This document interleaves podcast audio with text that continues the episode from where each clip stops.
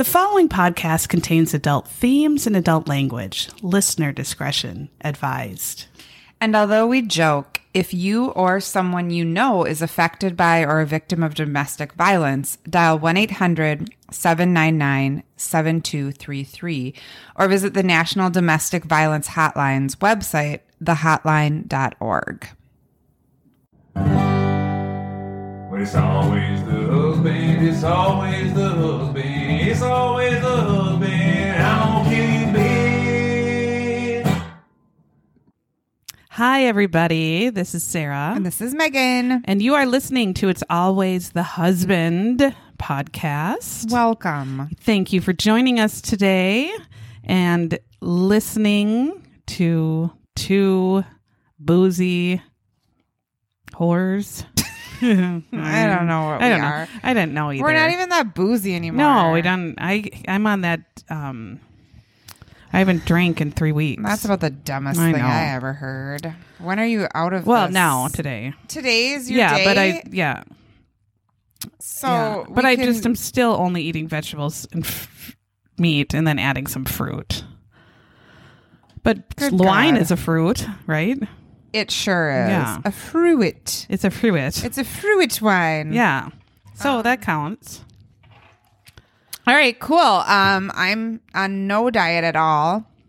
And I am still on the sauce. I'm just not Not today? Yeah. Not today. A hard pass or was- soft pass. It's just a soft Yeah. pass. I mean, it's only Monday. Right. So Yeah. I'm going to give it some time. I'm going to Yeah. let give the week some time yeah. to set in. Yeah. Well, why I not? do have to go to the gynecologist on Thursday, so I'm thinking that will probably be a good day. Oh my goodness, yes. I'm sure That would be an excellent. I will spread my legs and he will say, You Oh my god, what is this mess? You have a man I do have a man. Why? Um, because he's the best at IUDs. Oh, That's what they that's tell you're me. getting your thing fixed, right? I'm getting Yeah. it fixed, but also it's still not good down there. And so he's gonna see the remnants of whatever happened to me a month ago. Plus my butthole Oh, is a hot mess. I don't I oh, I don't even know. aren't you shamed, or do you are you pr- I- do you feel like I am woman? This is what comes with it. No, I don't feel it that way. I wish that I was more attractive everywhere, but especially in my nether region. Especially in the butthole. I do. I wish it was better. Um, it was Rory's birthday this weekend, and we took him to the sweet zoo. boy. And in the primate uh, Oh, building, no. there were plenty of monkeys just hanging around with their asses, Yeah. just drooping from the treetops. And so that was Phil's joke every time there was a monkey's butthole. He was like, "Hey, mom." Uh, is that better than yours or worse? And I was like, you Oh. if we weren't in a public place in front of our children, I would slap you across You, the yeah, you would Amber Turd him, I slap him that is good. no monkey's butthole. Um, but Oh, mine's pretty dear. bad. Mine is akin to a monkey. Can you So- ask the doctor if you can put like glitter nail polish on your hemis so they look prettier? I, is that I'll possible? Ask that. Yeah. I'll ask. So I'll let you guys know. Well, good luck to you. Thanks. I hope you can finally find a solution that I just mean, makes it work like a normal. Yeah. That's all you want. Yeah. Well, I mean, I swear to God, if he says, "Well, your IUD isn't, d- d- you know, it's not done for for another year. You should just live with this No. bleeding," I'm gonna. Because that's what I feel males I will would kick. think because they don't understand, but maybe he does. Well, it's at a it's actually a specialist clinic. Okay. So they only do women's health. And he's the only man in this practice, uh, besides the founding member who was murdered. But oh, that's another story. jeez. But um he and the rest of them are women. And I've had a lovely experience with them for the last oh, uh, so you just don't care. You want to get in? no, I and I like him. I don't. I mean, there's always a nurse in the room. Yeah. It's not like he's. Well, I didn't think he was going to totally in tear into you. No, he's not. But I just feel like sometimes they don't understand because Yeah. of the weighing situation. no. Yeah, I feel like he's pretty good. Okay, good. Yeah, yeah. I I like them. So I just hope they Excellent. can fix All me. right. Anyway, I didn't mean to go on that butthole Oh, vagina geez. tangent. Well, it wouldn't be us if we didn't. True that. True we that. do have a new Patreon, Athena Murray. Who? Yay, Athena Athena, Murray? Murray. Yay, Oh. welcome. Thank you so much. And my God, we're assholes. We are getting episodes out. We should do three for May. What's Athena the goddess of? Hunting, wasn't it? Well, Like, uh, is that the um, intelligence. she's like the she always has a bow and arrow, and I feel like she was smart. she is she the same as Diana? Like she was the virgin no, one. I don't know. She didn't like. I'm sure they're all virgins. You couldn't be a whore. Well, Aphrodite Oh, yeah, she was a whore. not. Um, I feel like she was like a war. She, She, had a was bow well, and yes. arrow, right? I feel like it was hunting and Okay. gathering. I don't know. hunting and gathering. All right. Well, Athena, thank you for yes. supporting us. Thank you so much. We're what a beautiful sorry name. we don't know your mythological. Um. name. Yeah. Create we're meaning. Sorry, but we like you. We do. and thank you. Yeah. Um, my Facebook funny fucker was Margaret Nelson Pearson or Margaret Pearson Nelson. Get it right. Um, where she was looking up our topic for today, Ed Kemper. Oh my god! Ed, yes. Um, and put in Mind Gunter instead of Mind Hunter. And well, you're right. We're gonna steal that for our title. So she named we our sure episode. are. So that was to me was good. Did when you, posted that, we had already talked last week about doing Ed Kemper. Yeah. And so when you posted, I was like, oh, that's Yes. our title. it Love perf- it. worked out perfectly. My Facebook funny fucker was uh, someone that we actually know, Suzanne uh, Bidwell, and she put up the thing with the Wayfair cushion that had the hole. Yeah, I, I meant to comment on that because I'm like, what? I mean, what do you do with Um, the hole? And so we actually couldn't. Yeah. At mo- on Mother's Day, uh, sister-in-law Beth and my sister Nutbar and my mom and I were all sitting at my counter drinking mimosas, and we were talking about what the hell is that cushion. So Cassie finally was like, "I'm looking it up. I'm looking it up." So she looked it up, and what it is is still discussed. I mean, Yeah. it- it is like a hole to poke, but um, it opens up so that there are two cushions with two holes. A double hole? It's a double holed cushion, and it's it opens up like a butterfly, and then Oh. you, are supposed to oh, sit like a hemorrhoid pillow? Yes, you're Oh. supposed to sit with your sits bones in those holes. So Oh. each a butt cheek in each hole, and it's supposed to make you like a hippie sit up. Yeah, it's supposed to make your posture better and not hurt your tailbone or something. Oh, so it so like ended up being not as gross as we thought, Oh. but still, it I mean, looked you don't market it with a hole in the And middle. why is it pink? Yeah, no, out of they all knew what the they were colors? doing. They knew Yes. what they were doing. Yeah, like any other color. Does it say our biggest uh, clientele is teenage boys? They save their forty dollars Yeah. every month and for buy these cushion. hemorrhoid pillows. Um, and my glitter in the shitter this week is another adorable Etsy shop. I like to support Etsy artists. You do, yes. Um, and it is called Cursing Mermaid. How can you get better than that? You Cursing can't. So I've been buying little succulents, um, and cute little plants that are not obviously native to Minnesota.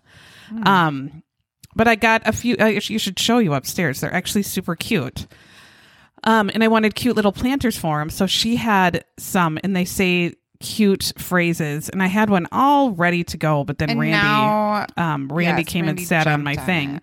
But one was like, "Don't kill this plant like you've killed your hopes and dreams." Yes. I was like, "Yep, I'm gonna buy that one." and sun whore. yeah, was a sun whore? one. Um, they're really cute, so I'll put some pictures up. But it's called Cursing Mermaid, and she has really cute planters and I stuff love like that. it. If I believed in myself, I would buy one and then buy a plant. But You have those cute planters planters on your deck. Yeah, and year. I usually a flower lives in one for three days. Oh, well, Before it's burned by the sun, or I forget to water it, Yeah, or my know, kid I'm- kicks it over.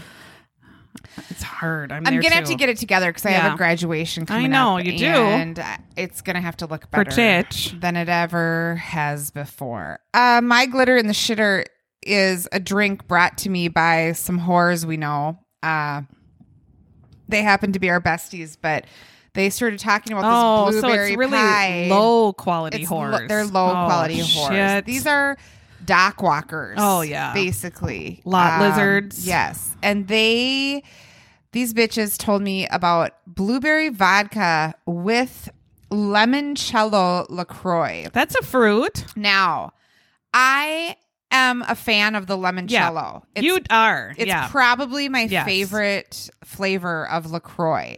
So um, I was really excited to try this. So I bought this cheap blueberry, blueberry vodka. It was the only kind that they had at the liquor store. Um, and it was sweet. oh, like too sweet. Like too Okay. sweet. But so I just so I ended up when I made one that I really liked, it didn't have a lot of vodka in it because the vodka was too sweet for me. But uh my friend, our friend in Patreon Moppin told me that the there's some brand like maybe the Absolut blueberry or the Stoli blueberry isn't as sweet as the off brand that I bought. Um, because that's the one she liked. But it it is refreshing for one summer drink. It's like oh, it's like the perfect Friday. I just got home from work. I'm going to sit on my deck in the sun and drink a vodka limoncello. to forget the week at Yes. work. Yeah. And you can have one and then you can go straight to beer Yeah. or prosecco, which is what I did Yeah. on Friday night. But it was uh, a refreshing twist. cute. So thanks. Make a nice one and send me a picture. I will. Okay. A cute little one. I will with maybe a lemon wedge. Yeah. Okay. All right, so we are going to do our second episode on mothers for May, Mother's Day May.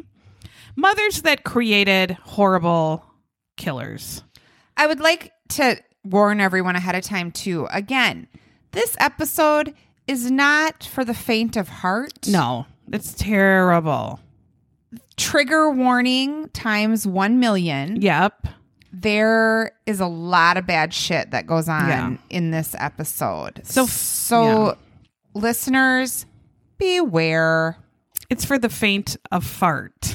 That's what we are. If you're our kind.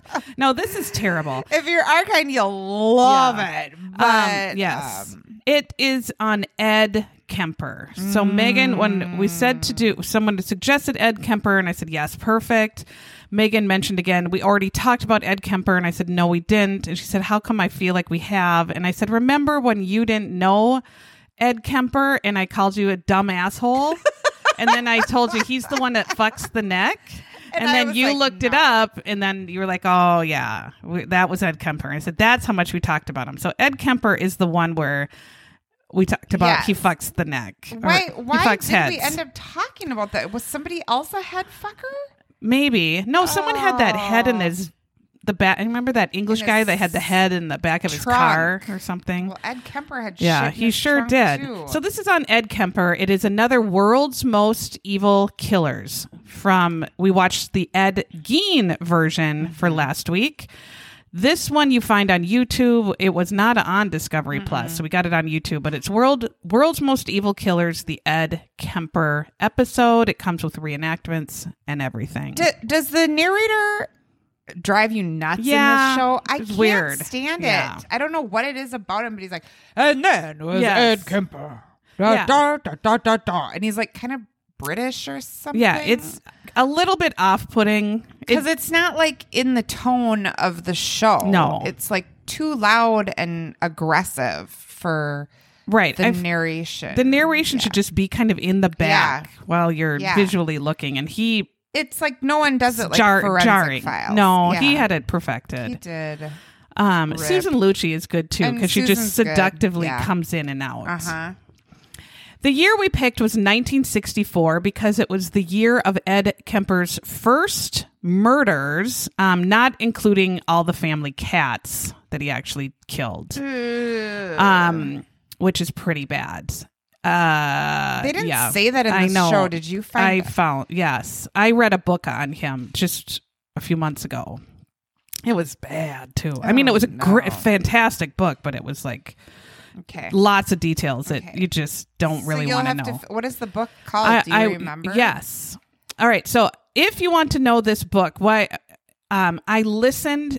I listen all the time to Once Upon a Crime with the host Uh-huh. Esther, and I love her. And she was also at Crime Con. Um, last week we were not. God, you guys. We poor. Um, and she did an episode of Ed Kemper and kind of myth myth surrounding Ed Kemper and what's true, what's not. Okay. And she had this author on that wrote this. f- I mean, incredibly fascinating book. It's big, though. It's called Murder Capital of the World. And Emerson Murray is the name. And he grew up in Santa Cruz uh, and around this time he actually went to high school not at the time but i think afterwards of one of the killers he writes about so in the 60s and 70s so right around when kemper was going santa cruz had 3 mm-hmm. serial killers happening at the same time this mm-hmm. guy john linley frazier who ended up just really killing a fam- one whole family in santa cruz and the same time herbert mullin was killing he mm-hmm. was an totally psychotic, like actually really, really crazy. He killed about He 10 killed people. I think. Yeah. And then Ed was going around killing. So Santa Cruz, which is tiny, like fishing village before it really built up into a, before the college even came, which came in the 70s, was this nothing town, but beautiful on the beach. And it had three just hunters killing people at the same time. And he wrote a book about this time. And what he did is it was it's all quotes. It's not like a narration. It's just told by quotes from people, people who lived in the town at the time, relatives of the killers, relatives of the victims, the police, the prosecutors, the ones that are still alive. And then he got quotes from quotes interviews that they did before, like Ed Kemper's mom. And he puts the quotes in a, into a story like it's a, a narration, but it's just people telling the story in their different quotes. It's hard to explain. And what is it called? It's called Murder Capital of the World, and it was fascinating. So he, he has a whole background and story of Ed Kemper, had, uh, of these three killers, their whole story and all the surrounding, and it's all happening at the you know same prosecutors and same cops because they're dealing with all of them. And I got a lot of tons of information from that from listening to once this guy on Once Upon a Crime. Okay. So that I'll have some outside information I'm going to add in a little bit. So we went to 1964. So some of you may have been alive that listened in 1964. I actually wasn't, believe it or not, and I'm old. You're an old. No kidding. Movies in 1964, the beloved Mary Poppins. Oh, I love Mary oh, Poppins. oh, Mary Poppins and Bert. Feed Yeah. the birds. Yes. And then good old My Fair Lady.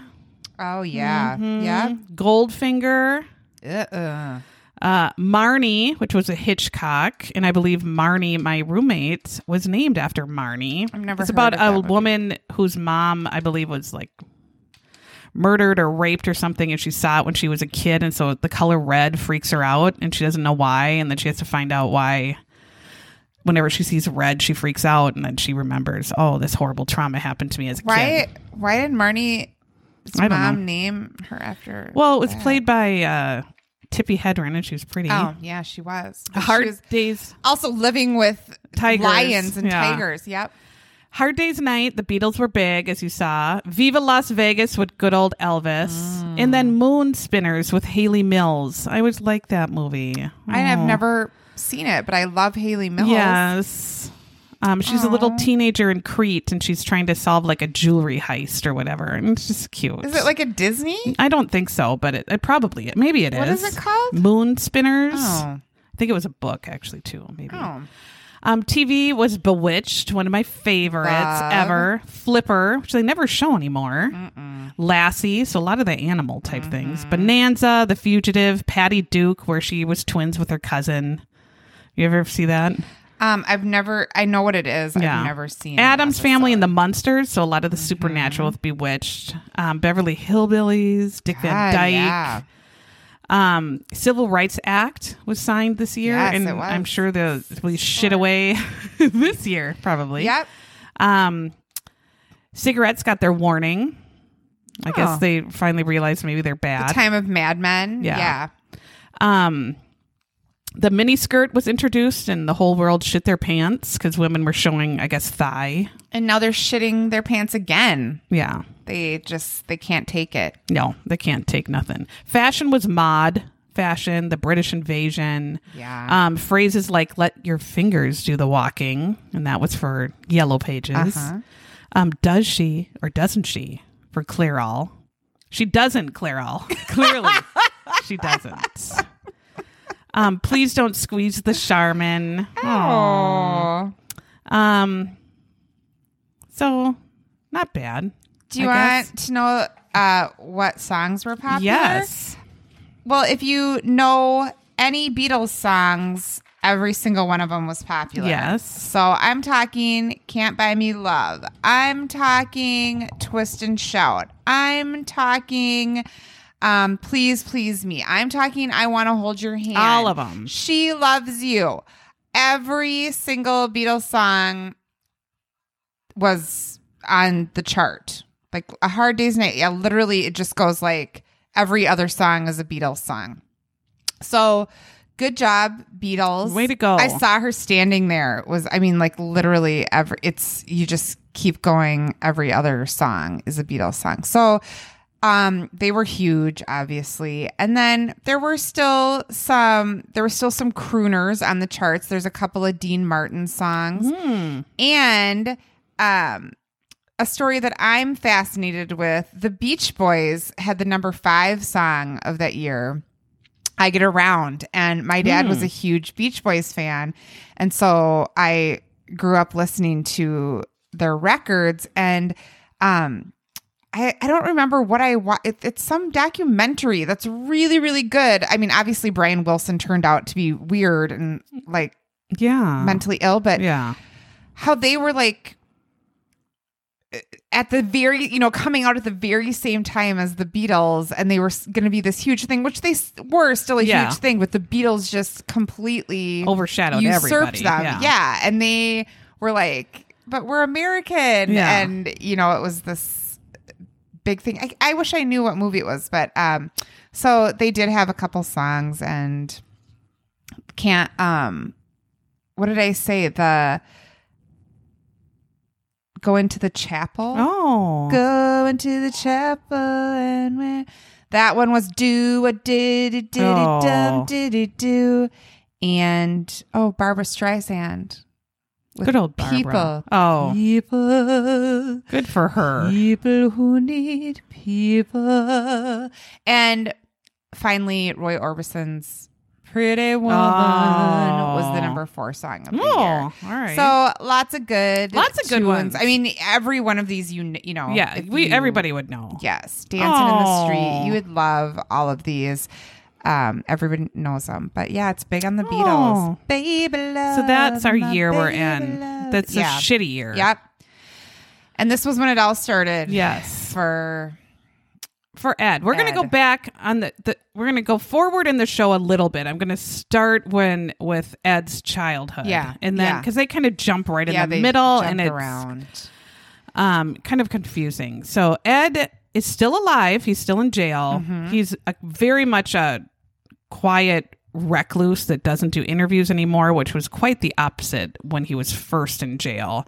Um, but you really can't get him to talk anymore, which is so unusual because he would never fucking shut up. The police said one thing they're like he doesn't ever fucking shut up.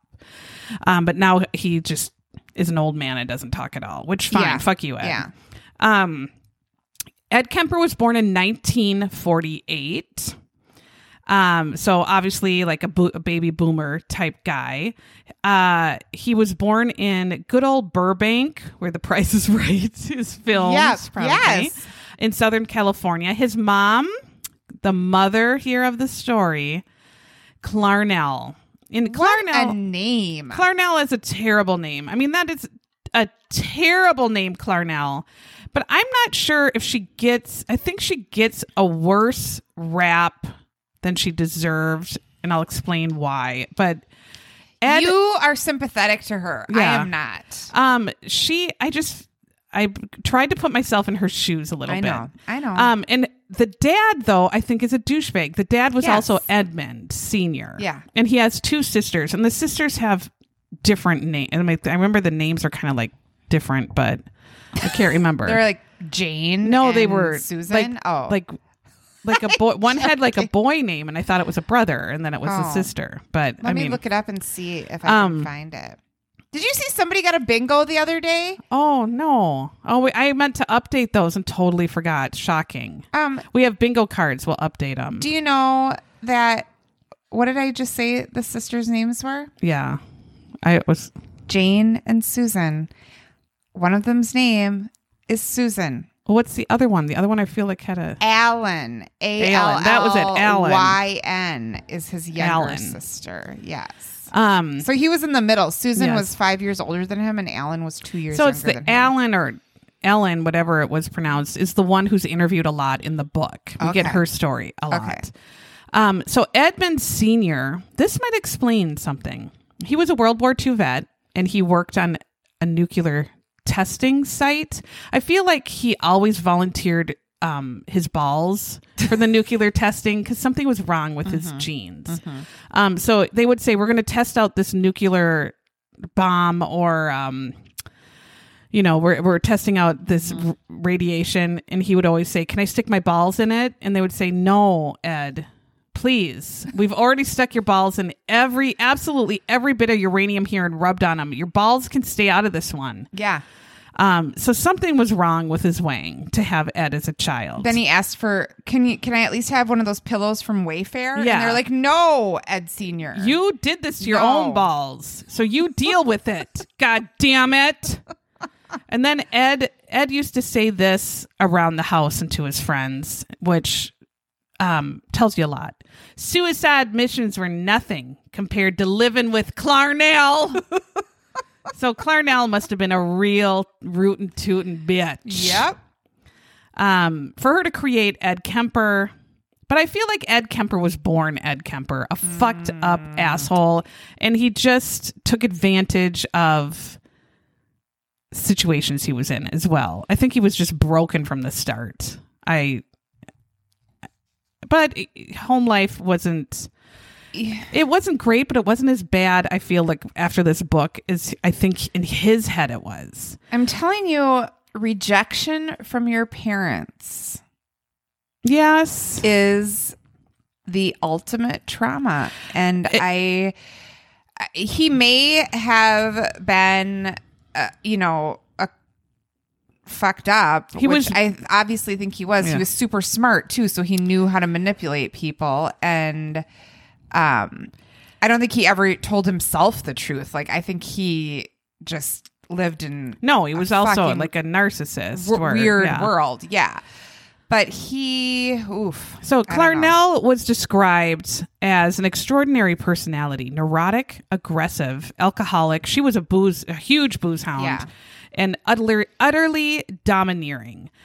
Um, I feel now all of our descriptions of Clarnell come from Ed Kemper, so I feel like they're tainted a little bit. Um, But she was bad enough for the husband to leave. Yes, but I feel Yeah. like the husband was already a huge dick. Okay. And Clarnell l- was a handsome woman. Yeah. Um, but it says she terrorized both her husband and son. She favored her daughters. Mm-hmm. Um, the parents divorced. So Clarnell and Ed split when Kemper was nine, which is a rough year for divorce. Clarnell probably liked to say, Can you cut the fucking grass? Can you get up and do something? I know your balls are inflamed because you stuck them all the time in uranium, but can you cut the grass? Ed, can you do something? Can you stop strangling the cat and get to school? Can you at least put the milk away, Ed? He was terrible. Terrible Yeah. son. If you had a son like this that kept killing your cats, Well, so then the other thing was uh, what- the games he would play with his sisters we're fucked. were alarming. And he Yes. would ask them to play gas chamber or electrocution. and he would also uh, want to put them in handcuffs all the time. And they would be like, uh, I'm No going to pass on thanks. that, buddy. Yeah.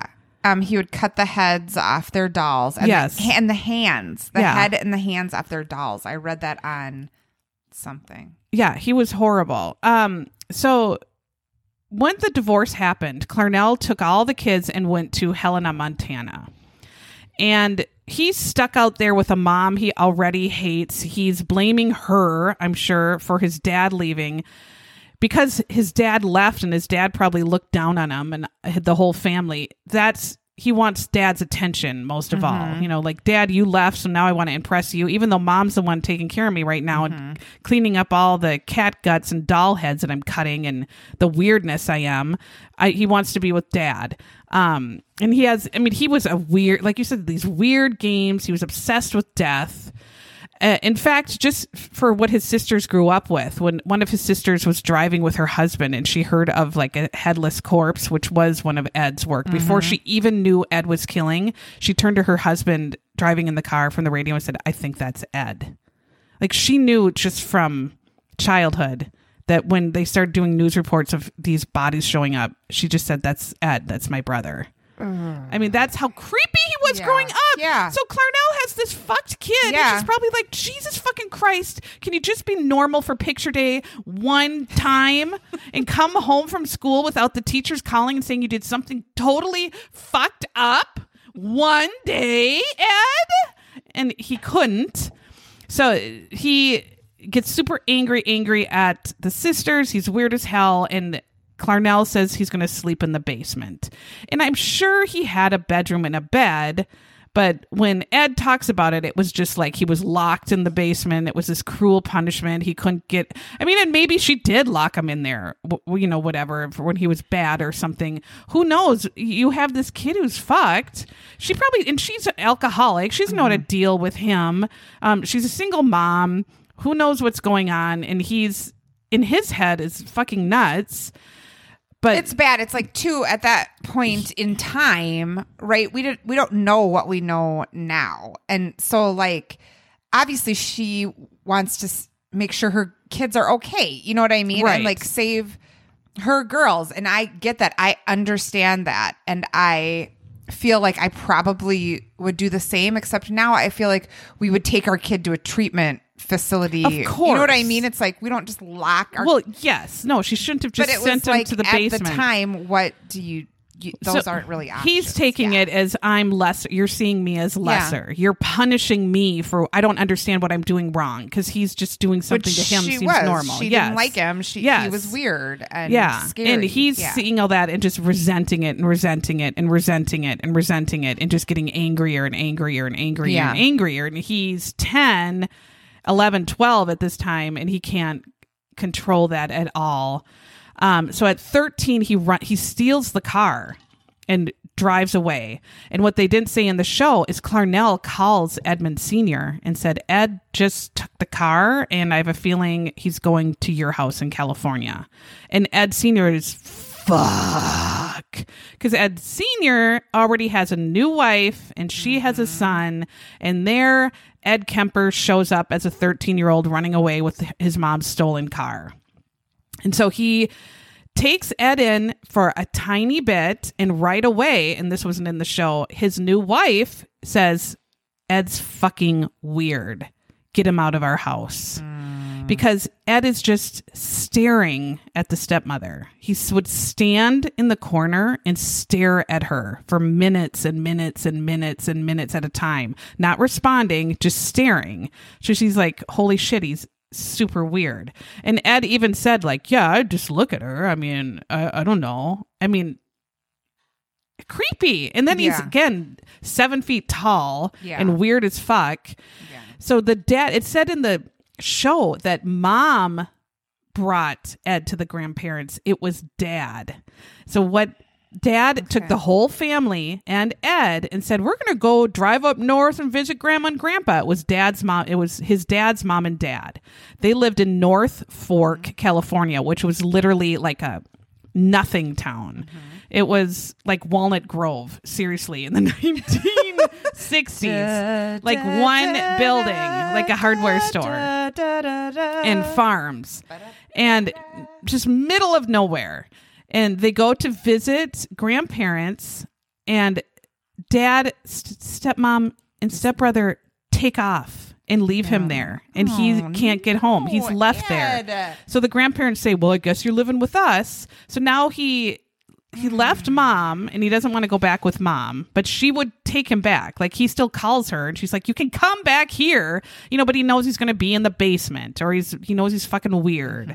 Um, he has no friends. He can't socialize at all. He's he is smart, although in the book it said like the I he took several IQ tests and they ra- they were arranged. They weren't quite as high um, as he would tell people the score was, but um, he was intelligent enough to manipulate the shit out of almost everyone he met. But he wasn't just an average. no, uh, he, he, didn't was have like a No. hundred IQ. But it He was, usually around like 120, which is still very that's smart. Still, w- at least one Um, standard deviation above, yes. right?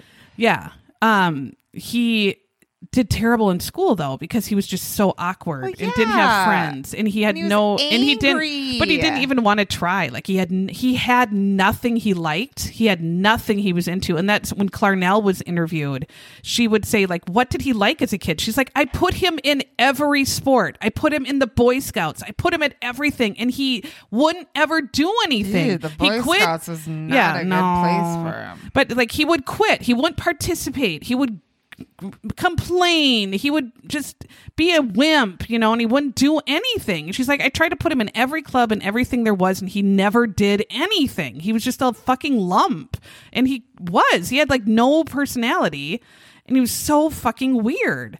Um, so he's with his grandparents, and I'm sure his grandparents are thinking, okay, he's six four, you know, he's 300 pounds. Maybe you'll be, you can work on the fucking farm.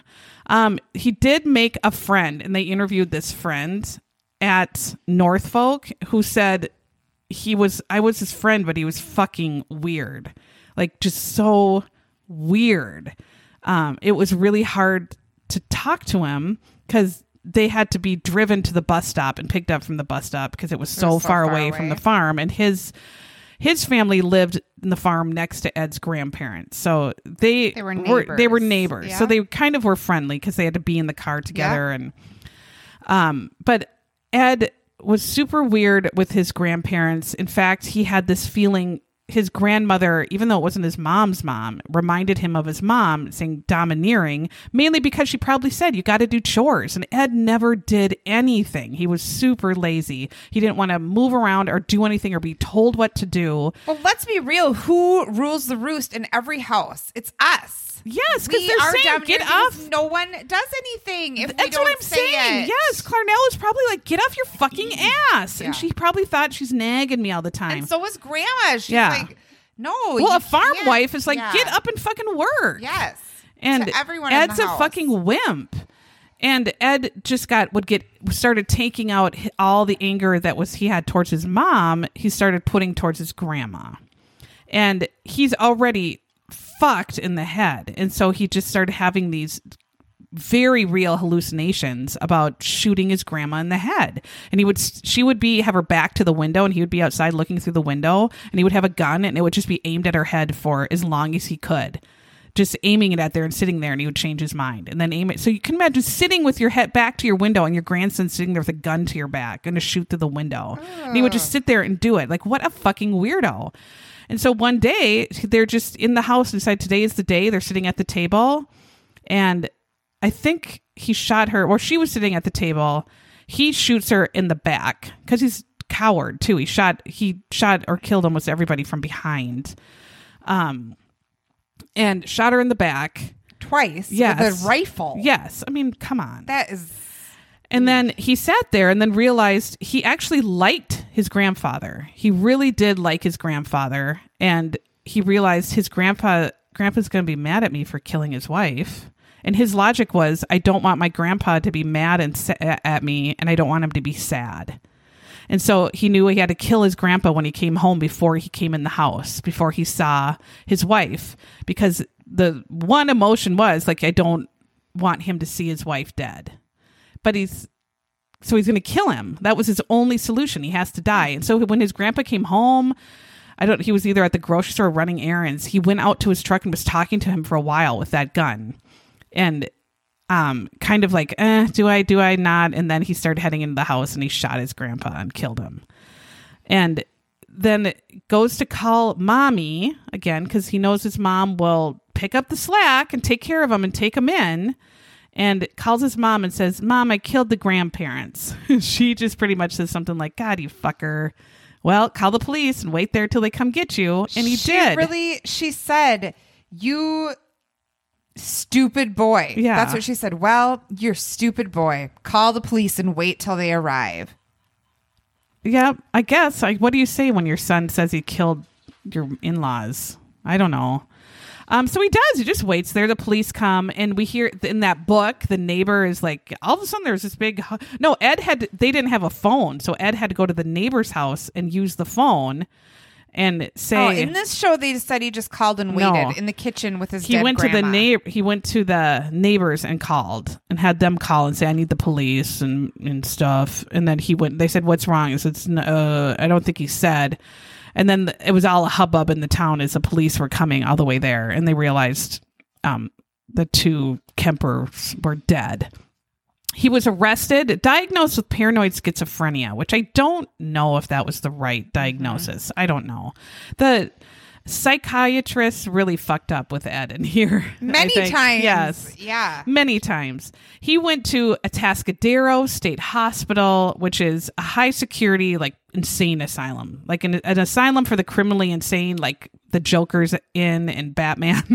Yeah. you know, it's like the the dirty insane asylum. So at this time, he's 15 years old. He's old. 15. He's already six foot four. Yeah. He's a giant, Yes. And he's he probably- gets even bigger. Yeah, he gets Yeah. to six nine. Ed tells in this book that every he learned everything. Um, he just it was like a college for being a criminal. Yeah. You know, he learned from all these other criminals how to be a criminal. Uh, he learned how to get out too. They're like, you got to pretend you're normal, you know. But he was young, so he could get out at 21.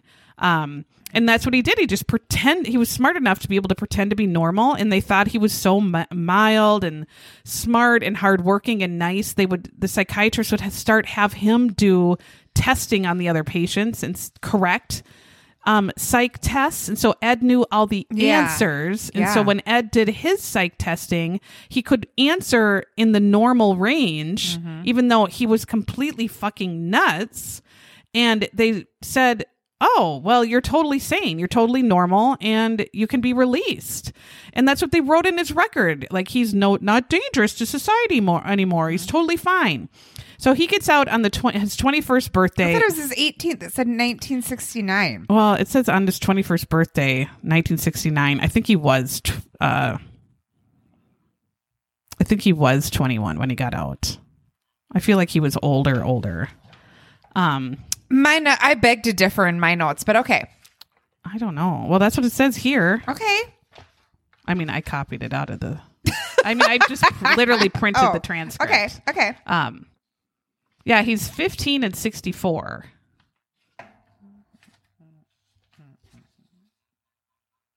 So that's 19, right? 18, 19. Yeah. So you're, I don't know. I feel Okay. like they got their years Okay. wrong and you maybe are right.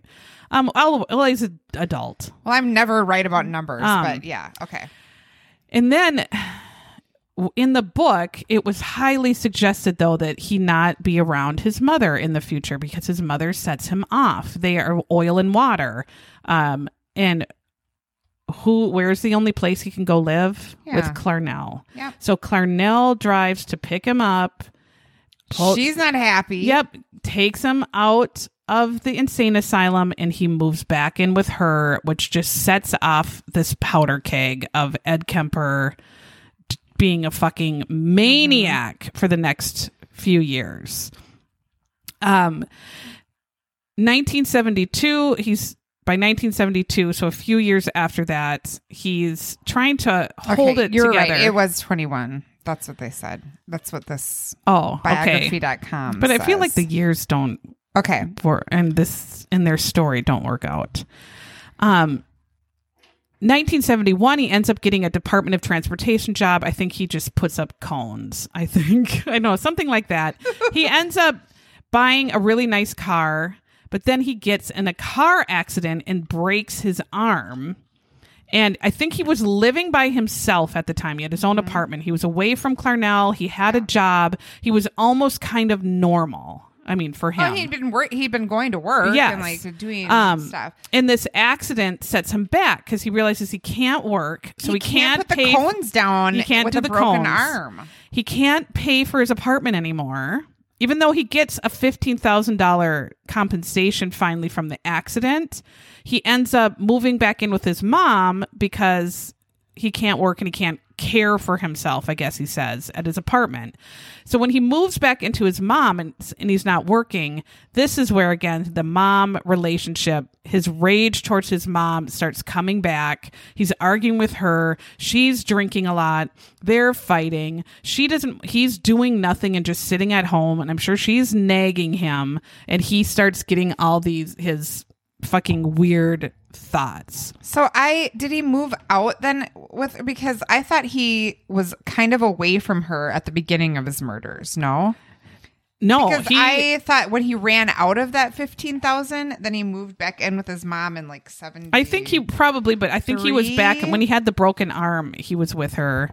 okay, and- because then he did have his own apartment for a while where he, He was did. putting the body part. But a lot of them he was putting in his mom's uh, apartment. He lived in a little. Her his mom had a little tiny apartment, and he was with her most of the time towards the end. Um, Ed starts getting this idea uh, in his head about something he can do, and he starts kind of cruising. So in the 1960s and 1970s, everyone was hitchhiking up and down California from beach to beach, um, going from LA maybe to San Francisco, and you were just hitchhiking your way. And it was just the way people did things, kind of the free spirit. Ed um, well, he wasn't working anymore, so he no, just drive just around all day. all yeah. Day. And he'd notice like there's all these girls just on the side of the road just wanting a they would get in my car, you know, and he has not had a girlfriend. He has not have A much relationship ever, at yeah. all. Ed actually does before he is caught becomes engaged to a girl, believe it or not. Um, her father hate and thought he was weird as fuck too. Mm-hmm. Um, but he does end up meeting a girl and getting engaged, and she think, but that's at the kind of end of his Oh, um 11 month killing spree that he ends up on. He's cruising around and during this time he realizes he has just this total opportunity to do whatever he wants to all these girls. They're going to get in his car. He picks up about 150 women and it's just trial runs you know seeing uh, how how do i talk to them in the car um how how is it going? To if i were to where would i take one if i was going to kill it? And it's all these practices. In fact he in that the book he would have his gun under his leg so he could quick it was always his gun was always right there with every girl that got in. And he would have it under his leg so that he could just grab it if he wanted to and shoot her and kill her. And he just he was doing all these practices. In fact he had different glasses ones that would make him look more kind of like dorky you know and then um Oh different glasses where yeah. he'd look more sophisticated and he would just switch his glasses for with the kind of girl well, he thought mustache looked like it was two leeches Well, on his lip, like absolutely one foul. here and one here, and Just then a buffoon. big it's a big skin yes. piece in the middle, and Doughy I was like, Ew, I would buffoon. not get in a car with a leech mustache. no no i would not either. What were these women doing? Well, they wanted to get somewhere. he would his mom was a secretary at the university and so it was just you know college girls central and he would drive his mother's car and she had a university sticker for parking on the car. And so when he would talk to these girls or pick them up they would see oh he goes to the college that i go to. Yeah. he's obviously maybe you know got it together. And they would get in the car and that totally fooled him mm-hmm. On may 7th 1972 he decided today's the day mm-hmm. today's the day. He picked up two college girls, Mary Ann Pesce, Anita Mary Luchessa. Mm-hmm. They were eight, just 18, two beautiful 18 year olds, and they wanted to go to Stanford, which was about 40 miles away. He would drive around, look for these hitchhikers. There were these two together, which was pretty risky for his first Yeah, one. right. Um, he had and big balls. he wanted them to have the characteristics that reminded him of his mother. You, I mean, to rape or what? I mean, what? I, oh, God, he's gross. Um, and these two girls, just friends, thinking they're going to get a ride and go hang out with their other friends. It's just this is so awful. He drove. He picked up the girls. Talked to them like I'm sure uh, tried to be normal, and they were probably like, "Fuck, this guy's weird." He drove them to secluded woods, and by that time, I'm sure they were thinking, "Holy shit!" He ended up handcuffing both of them, and he takes one of them. I'm not sure which one, still alive, and puts her in the trunk of the car and she's sitting in there and then the other one he kills. And he describes in the book like in detail this killing which was absolutely horrific. Horrible. Um It's never at first. It was not with his gun, even though No, it said he had a gun. He yeah. always stabbed them Yes. at first, So And it was very awkward. violent and and they weren't dying at first Yes. and they were fighting him off which he didn't realize and so they had all these just cuts and they were slowly just bleeding out and fighting him and screaming and terrified and it was always just a clusterfuck of blood everywhere um and he would always say i'm not going to kill you i'm not going to kill you and try to like calm them down and then he would just kill them and he had his he had sex then with their dead bodies in the car yeah. what, what in the hell? So Ed stabbed, suffocated each girl, went to the trunk, killed this other girl, which was awful because she fought him off like really hard. Um, and he would put both bodies in his Ford Galaxie. What the hell kind of a car Oh is my that? God! Look out!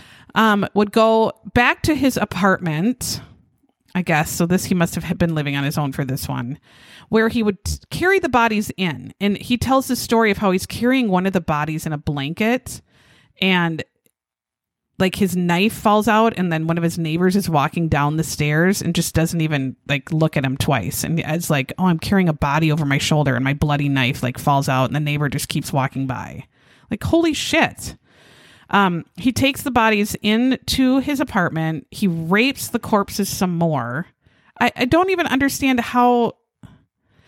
How would how would you just look at a corpse and think I'm just going to get it on with this dead body, which I'm sure has already voided the bowels, is already bloody and smelling.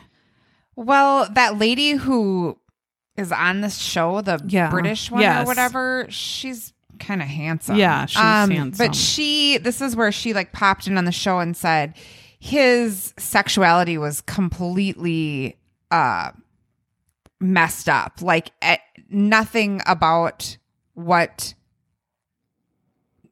aroused him was normal. So he Clearly. had to kill everybody before he had sex with them because he could not be re- take rejection anymore. Like his mom had rejected him, had told it Oh, right, like ha- yeah. was like, nope, I'm not having it. Um, you know, you're in the basement, you're whatever, you're worthless, Yeah. and so that's he was never aroused until he knew that he couldn't be rejected by them. Good God. And then also the fact that he would then dismember them and put them in different places in his house. Like he Yes. would put some he would put some in the car and some in the closet and some because and that also is a it's called partialism that lady said and that is like when you carry around a part of someone it stimu it's like stimulating and arousing because it's dangerous and you have a piece of Oh, I got some knee Yeah. in a Ziploc bag, It's and this knee is turning me on. So then he would carry him around for a while. People yeah. so fun. and then he would just chuck them in the mountains when he was Yes. done with them. Right. He would, in fact, throw them out over a cliff a lot of the time. And that's why some of them started washing up on shore because he Mm-hmm. was throwing them into the water off of a cliff. Yeah. Four Ew. months later, he's at it again. And his This one is victim the saddest one. And she was adorable. Plug a your 15 year ears yes, It was a 15 year old girl on her way to fucking ballet class. Yes. It was so sad um, because I watched another show on him and it was her best friend that was being interviewed. And it was just like she was there and then she wasn't and she was she was gone. 15. She worked at a library in Aiko Koo Berkeley. is I think her name. Yes, Aiko Koo. Yes. and she was on her way to dance class. She was being raised by her single mom who was just working hard to put her through dance, put her through school. Her mom made all her costumes.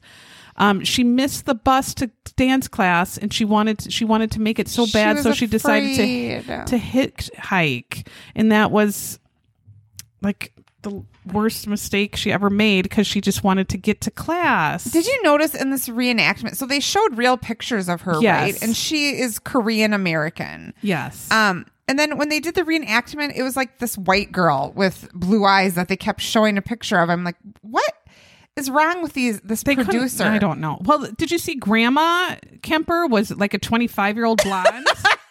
like that's not Grandma.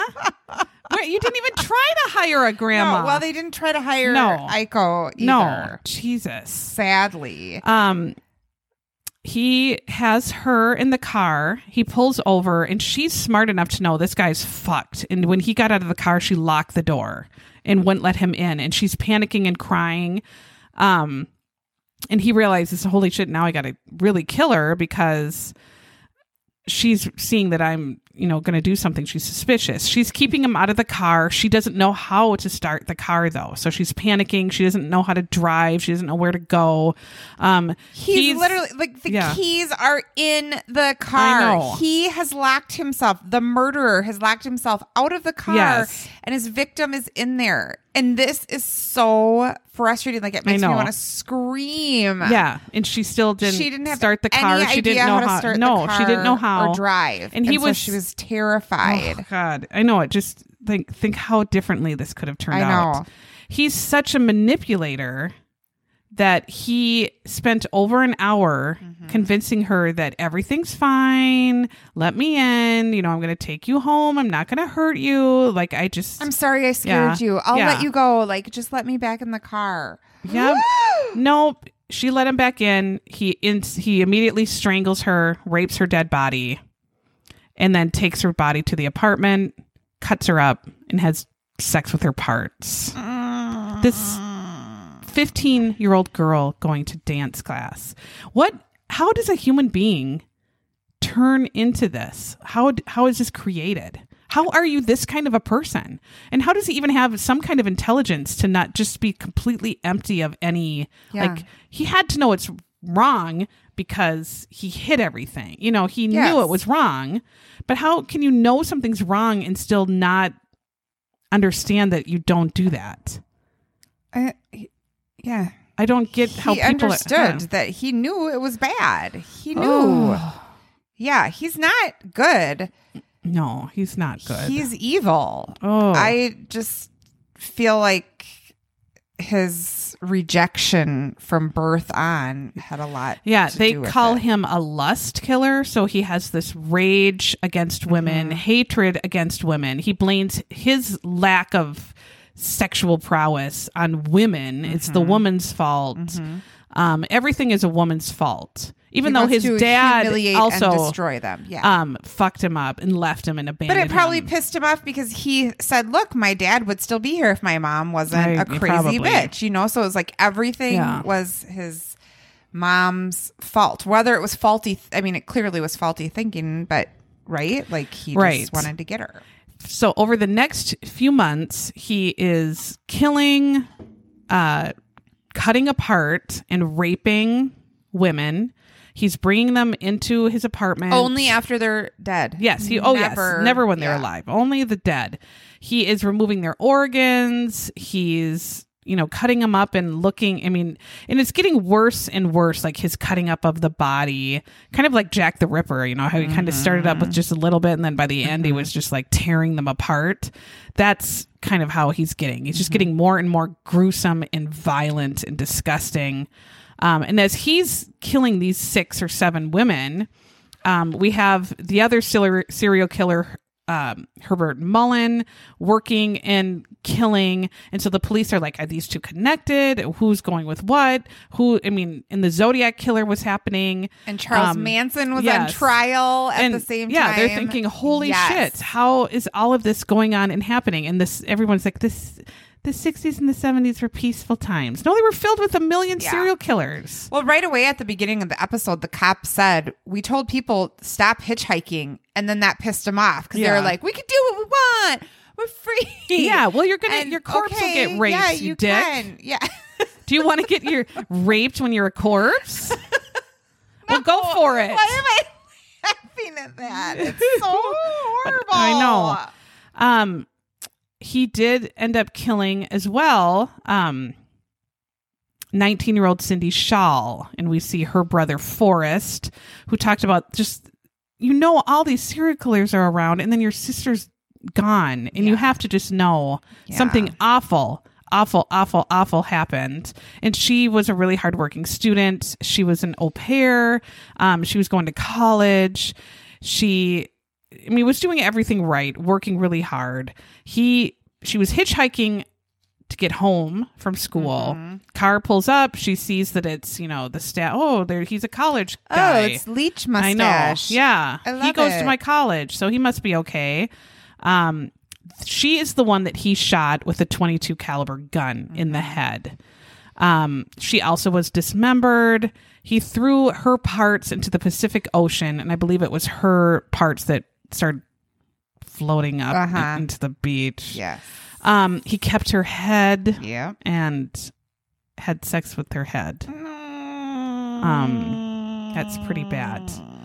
Um, the thing is that Kemper was still going to regular psychi- uh, psychiatric appointments. Uh, so for his parole for being a juvie murderer, he had to go to the shrink every once in a while, and he said sure thing, and he would report and go to the shrink. Um, in fact, one time he went and was telling the shrink, you know, I'm totally normal, I'm feeling great, I'm working, I um, doing everything wonderful. And the psychiatrist is like, Gosh, you're doing such a good job. And Ed saying, The whole time I have Cindy Schall's head in my trunk and I've been killing all these women. And I'm just lying to the psychiatrists and they just scribbling down on their notepad like And I just have yes. something to check off and they're not even paying But attention literally, that psych wrote, he, Ed Kemper, is fully rehabilitated. Yep. He's doing great. He knew exactly what to say. Yes, because he gave Mm-hmm. Yeah. all the tests and he, he was Yep. the one giving the tests to people. Yeah. He knew what the answers were.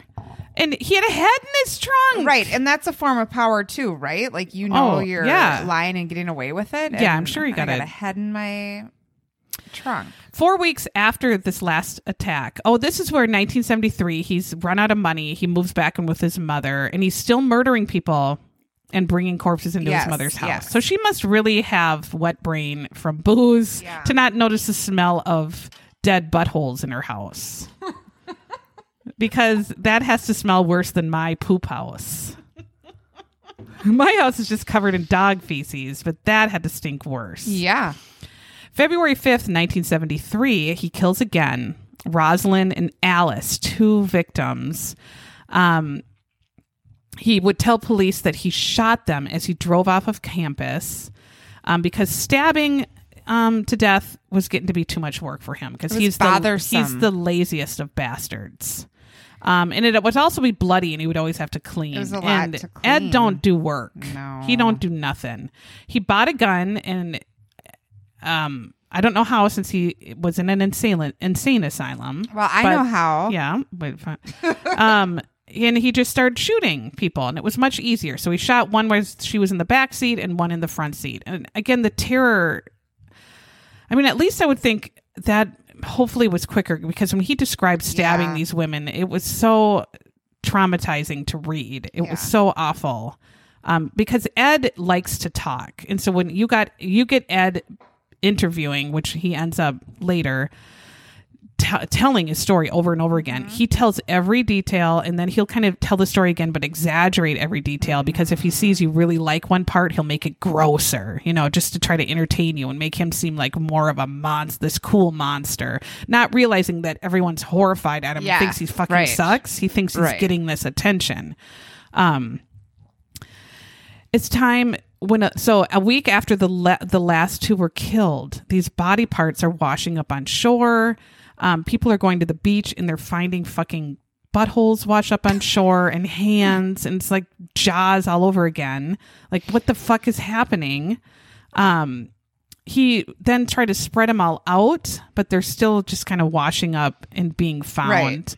And so he's not sure where to dump them all here. Um, and he dismembers them. So he's all these parts that he's trying to get rid of. And random hitch, I mean, random hikers are finding parts and the police are finding, you know, they have all these parts washing up all over the place. And is it this killer? Is it that killer? And so there's constant just chaos um, at the time as well. So it, that's probably why he's getting away with it a lot longer than he should have been.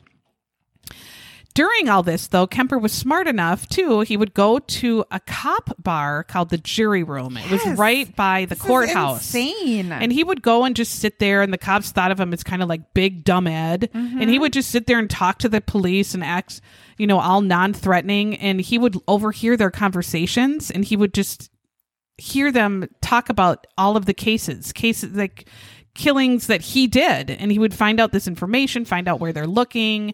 Um, he, was would just really listening to Yes. see if they had any leads, leads, and they him. just called him Big Ed, and they Yeah. were like, he was fine. Hey, this big Yeah. fucking weirdo who's seven feet tall comes in and keeps asking me about these certain murders. I wonder if we should talk to him a little bit more. No? No. Oh, No, okay. Oh, thank God, probably a woman. In April of that year, a diligent clerk in Santa Cruz runs finally a background check on this gun dealer's sales records and finds a three by five card with Edmund Kemper's name on it, but all this shit's blacked out on it. And the person's like, What the hell is this for? But the blacked out ink she could read through and it said So it had 187. been yes, it had been it had his name, Edmund Emil Kemper, or Emil is how they said it. Um, and it had been crossed out with a Sharpie marker. Yes. So she could read his name through it. And then it said 187 PC. Yes. And that is the penal code for murder. We all know that from every Dr. Dre song. Yes. Yes. I got a Um, 187 on an undercover cop. And it was in Madera, California, the county where North Fork was. Right. And so they saw, oh, he's the one that killed his grandparents and he has a gun. So this clerk told the police, this guy has a gun. I'm not sure he's supposed to have it because he's a fucking weirdo and he murdered his grandparents. Do detectives then find where Ed lives? And I believe he was living with his mom at the time um, because his mom had this weird L shaped house. I remember from in the Kemper was in the car, and at the time, I think he was actually cleaning up some blood. And two cops go, and he gets out of the car, and they're like, "Holy shit, we knew it was him because this six nine guy stands up. He's blocking out the sun." One of the cops say.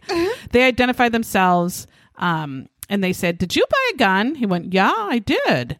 And they said, "We don't think you're supposed to have this gun, so can we have it?" And he went, "Okay."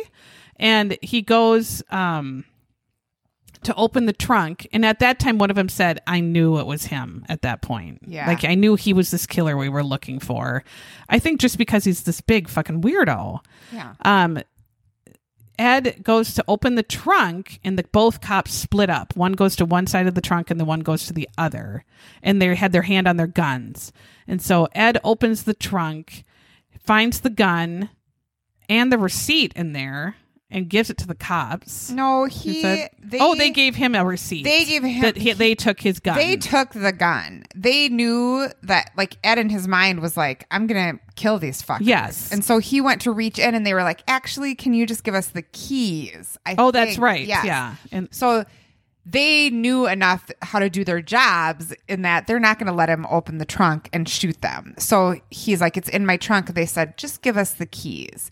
So they just That's right, opened up yeah. his trunk. They took the keys and then gave him a receipt and were like, thanks, be on our way. yeah, because it was Ed in the book. They asked him about this, and he said, "Yes, I had every intention of getting my gun out and Mm-hmm. shooting both of them, but then they split up, and then they outsmarted Mm-hmm. me or whatever." He said something like that. So yeah, that's what it went.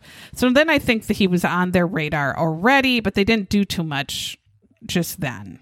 Well, this is when he decided, I'm just going to end it. Yes. Right. he's like, they know I'm fine. Yeah. Now they came for Yeah. this gun. The gun he used in a murder. So he knew by if they start matching up stuff, I've killed someone with Right. that gun. They're going to figure it out it's me.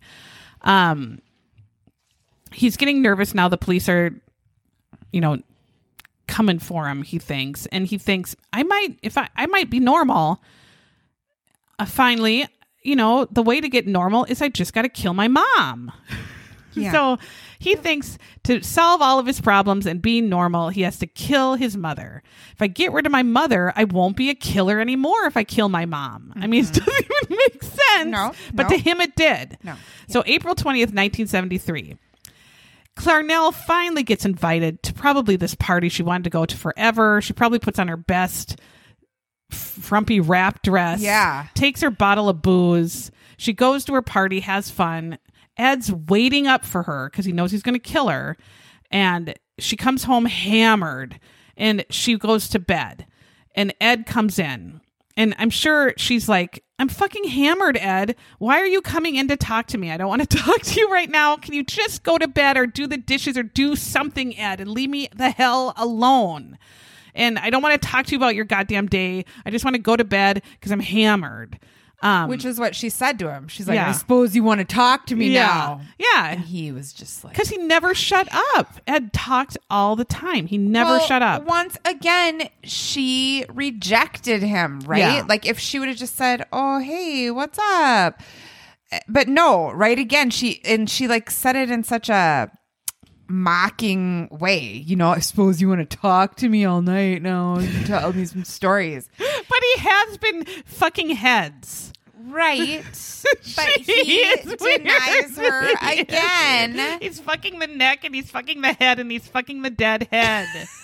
And she wants no part of it. She doesn't know about the head fucking doesn't yet. She's want no just part of it. annoyed by him. She knows he's weird. But then the weirdest thing is he doesn't just shoot her right then when she No. cocks after him. He waits for her to fall asleep. I think he was debating. Yeah. I think he was like, eh. Like if I did if yeah. like maybe if I do kill her and if I do become normal, then maybe he thinks what's special about me. If I'm no longer this killer that's outsmarting everybody, guess. he might be thinking, or I mean, even or without my mom who's gonna take care of me. Yeah. I I mean, right now I'm free to just murder who I want and not work, and my mom's dealing with it all. I don't know, or maybe he really wanted her to be passed out, so she didn't feel Yeah, it. I don't know. I don't know. But at four in the morning, he goes back in. He takes a hammer because he's not going to make it easy for her and just h- hammers the shit out of her skull, So Um, mad. beats the shit out of her head. Um, cu- then goes into the kitchen, I think, gets a knife, decapitates her, uh, takes the head, uses it as a dartboard, and is throwing darts at her head, screaming at the head, probably telling the story he wanted to tell her earlier in the night. um, he's yelling at her, You're not going to yell at me anymore. You're not going to yell at me anymore. Um, then he cuts open her neck, takes out her vocal cords, and he puts them in the Garbage garbage disposal, in the sink. And I think he did he pull him back out? because they got he- stuck in there. Yeah. I don't know. I think he actually th- maybe they were. Um, he spent the rest of the day. He cut her into pieces. He cleaned her in the bathtub. He hid all her body parts in her closet. Um, this, do they talk about him? He he fucked the neck. He fucked her face. No. Yeah, I think he did. He like had his mom do No, do oral things to him with her head. He admitted. no. Um, that's bad, right? Oh. So his 52 year old mother is dead and he's humped the face. oh. Um, but he doesn't want people to know she's dead right away. so he wants people to think she's gone on like a booze cruise Yeah. or something with her bestie. So he calls 59 year old Sarah Taylor Hallett to come over at 5 p.m. because that's her mom's bestie. Yes. And she comes over. He pretends to take off her coat like a fucking gentleman, but he does a move where she's trapped in her coat and then beats her to death with Yes. his fists, yeah. pummels her face, and then stuffs her dead body in the front closet. So now she's gone and her mom is gone. And so people will think they're on the trip together, is his thinking. And so they won't notice that one or the other is gone for a while. He packs up his car and starts driving to Colorado. Um, he goes on the run for four days. He took the mother's friend car, Sarah's car. Yes. Um, and he decides he's going to try to make a getaway, but then he thinks, all right, the cops are going to probably find him anyway. There might be a shootout when they try to stop him. So, three days after that, he's in Pueblo, Colorado. He calls the Santa Cruz Police Department and he says he wants to talk to Lieutenant Shear, the guy who's probably doing his case. And the operator says he doesn't work on the weekends. He'll call back Monday. Um, Kemper hangs up. He's fucking pissed. Like, I'm Ed Kemper calling the police. And you told me to call back? So he calls back right away and he says, I have information about all those dead girls. He's And- like, listen to me. Yeah. and they decide they put him on hold and they get him on the phone. And he tells them, I'm Ed Kemper. I, you know, did all that shit. Um the you know, I fucked my mom's head and killed her and all those other girls' heads and killed them. Um they call the local police, they come out to get him and arrest him in the phone booth and bring him to California. And the police are actually interviewed in that book, and they say he started talking and he talked the entire Mm-hmm. way to California. And they just let him talk because he was telling They his drove story. back on purpose. Yes, For, yes. To let him talk for three days. And they finally, after they were like, he doesn't ever shut up. And what he was saying is like vile, sickening stuff. All the f- shit all he the did. he had And so the done. police Yeah. officers are like horrified, and but they have to hear him talk because they have to let him confess. But they're just like, my God, just shut up. You know, like holy shit yeah. they take him um in and start interviewing him and you know he pretty much just tells his entire story in all this detail uh, ending it with killing his mother um he kemper says he's lost his murderous purpose now. Um and he feels like okay he's done with his murdering and that was it. He's ready to do whatever they need him to do. Um i'm done now. I did it all and that's everything i did.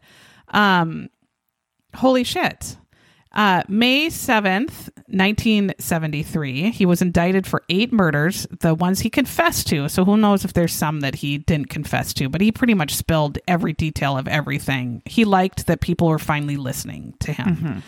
Um, his trial began five months later. Um, Ed decided to plead not guilty for some reason, even though he had admitted to everything and told he every knew detail. That if he said not guilty by reason of insanity, that he would get put back in the institution rather than going to prison. And he could fake his way out of that Yes, institution. and he knew how to do that. And he was like, "That's going to be better than prison." and the prosecutors were like, "Fuck you, we're not going to fall for that dick." Right. Um, no way. And the jury, after the whole trial, which must have been as gross as it gets, Right. convicted him guilty after five hours. So they did have a dinner. I don't know how they ate. Yeah. Um, no. No. Found him guilty of first degree murder on all eight counts. He was given seven years to life on each count, um, concurrently being served. He is still in prison.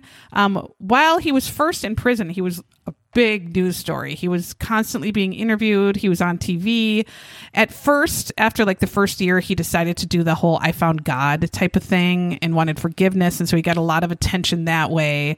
Um, he became no. pen pals with uh, um, pastor for a while. Gross. He got a job reading kids' books Uh-huh, on tape, yes. like Star Wars and all that stuff, which horrified me because I could have listened to that. He read thousands and Yes. thousands of hours of books. yeah, and that was like his kept him busy. He was also one of the major interviews for the FBI in their criminal profiling unit when it first started because he was so open to his thoughts during his murders that they used him um, in that show Mindhunter, he's portrayed there because he talks so openly about his murders and how he was feeling and what he thought and his childhood that they use a lot of what he says, you know, as Right. psychology toward murderers and serial how- killers. I hope they know he's just full of shit. they know he's full of Okay. shit.